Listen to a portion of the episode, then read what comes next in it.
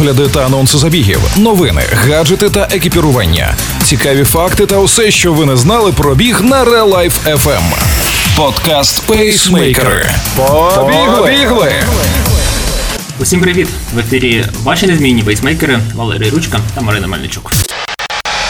Пейсмейкери на Real Life FM. Далі в епізоді три новини про кросівки. Розумні кросівки Nike можна буде шнурувати через смартфон. Соломон в свою чергу представив кросівки, які можна використовувати повторно. Рібок запустив у виробництво кросівки на рослинній основі. Стартував продаж розумних кросівок Nike Adapt BB 2.0, які вміють шнуруватися автоматично і управлятися за допомогою смартфона. У нових кросівках переробили основу і підошву, щоб вони легше надягалися і знімалися. Але головною їх фішкою стала система автоматичної шнурівки. Потрібно тільки взути кросівки, і вони самі затягнуться до комфортного рівня фіксації.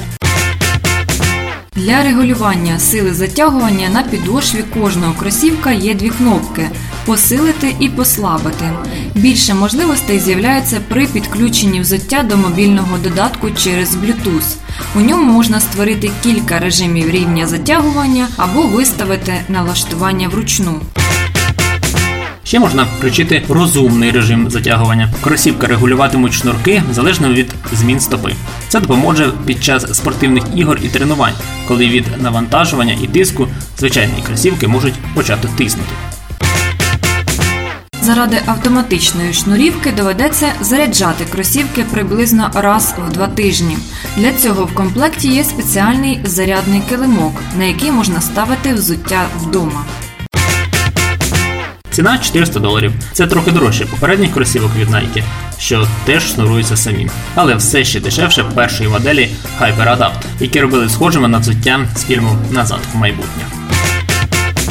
Французький бренд Salomon представив кросівки, які можна використовувати повторно під назвою Index 01. За словами виробника, їх буде легко розібрати на складові і відповідно переробити.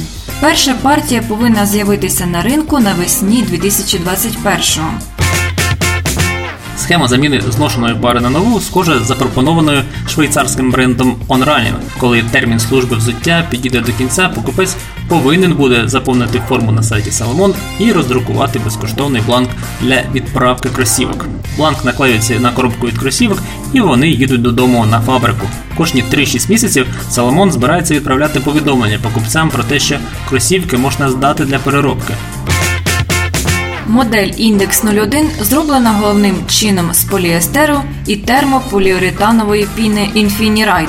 В кінці життєвого циклу кросівка підошву відокремлюють від поліестерового верху і переробляють окремо. Після цього поліестер знову використовується для створення матеріалу для верху кросівок, а термополіуретан застосовують при виробництві гірськолижних черевиків в Європі або підошв кросівок в Китаї. Соломон вважає, що витрати енергії в процесі виробництва такого взуття будуть дещо менші, ніж зазвичай. Цитата: ми зменшили кількість складових у верхній частині кросівка, використовуємо перероблені матеріали. Синтез матеріалу ТПУ для підошви також вимагає менше енергії, ніж у випадку з гумою. Соломон прагне підвищити екологічність всього свого виробництва у майбутньому. Домогтися цього можна різними шляхами: випускати придатні для переробки вироби, використовувати сировину, що менш забруднює навколишнє середовище, або створювати більш зносостійкі речі з міцних матеріалів. Рібок запустив виробництво кросівки, що повністю складається з матеріалів на рослинній основі. Це модель Forever Floatride Grow. Підошва кросівка зроблена на основі рецини, верх з волокон евкаліптового дерева, а устілка з водоростей.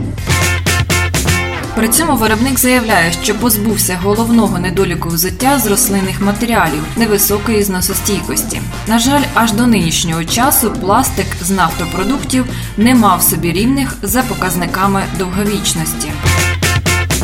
За словами Рібок, їх екокросівки можуть похвалитися не тільки хорошою амортизацією і чутливістю підошви, але й стійкістю до зовнішніх впливів при бігу. Рібок також прагне зробити своє виробництво більш екологічним в майбутньому.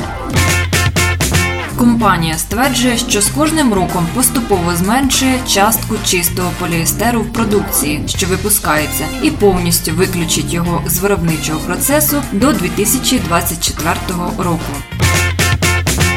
На цьому все в епізоді була використана інформація з відкритих інтернет-джерел. З вами були пейсмейкери Валерій Ручка та Марина Мальнічук. Пейсмейкери на Relife FM. Бігайте І тримайте свій темп. Ви слухали подкаст Пейсмейкери на Relife FM. Relife FM. Щодня з понеділка по п'ятницю о 7.40 та 16.40. Починайте бігати і слухати нас.